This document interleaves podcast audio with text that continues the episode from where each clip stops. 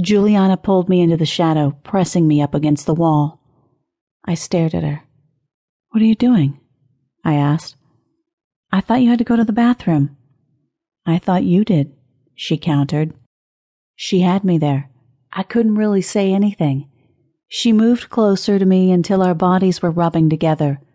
I wanted to back away, but there was nowhere for me to go. Her hands slid up my bare arms, leaving goosebumps in their wake. I was quickly losing my nerve about going to meet Troy in the first place, and now this woman is here coming on to me. While part of me was turned on by her touch, another part of me was shocked that I kind of liked it. I stared at Juliana, noticing that her eyes were dark like chocolate and fringed with impossibly long lashes. Her lips curved into a small smile. Can I kiss you? she whispered. She didn't wait for me to respond, but leaned forward. I waited for the touch of her lips, wanting to see what they'd feel like against mine. But she paused, her mouth a hair's breadth away from mine. My eyes opened to meet her gaze. Well, she prompted me. What? I asked if I could kiss you. Can I? My mind told me to say no, but my traitorous body badly wanted to feel her kiss. What would it hurt? No one would see us, and I could kiss her and get it out of my system and let Troy handle the rest. Before I could open my mouth to answer her, she cupped my cheeks and pressed her mouth to mine.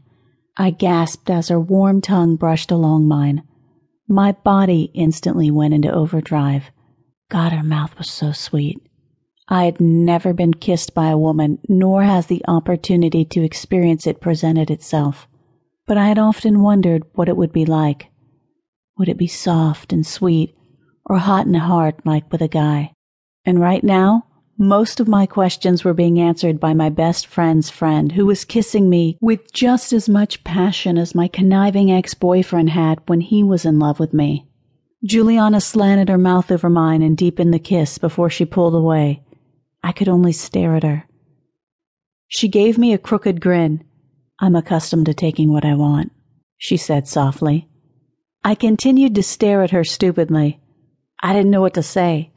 I probably wouldn't have been able to speak if I could have. Did you like your first kiss from a woman? She asked me. With one manicured finger, she brushed a lock of my hair behind my ear.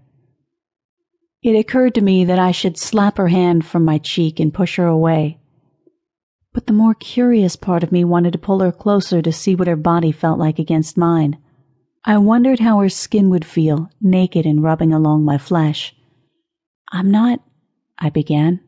And I didn't say you were, did I? She cut me off. You don't have to label yourself to enjoy making love. She shrugged her shoulders in a delicate fashion. I hate it when people put a name on everything.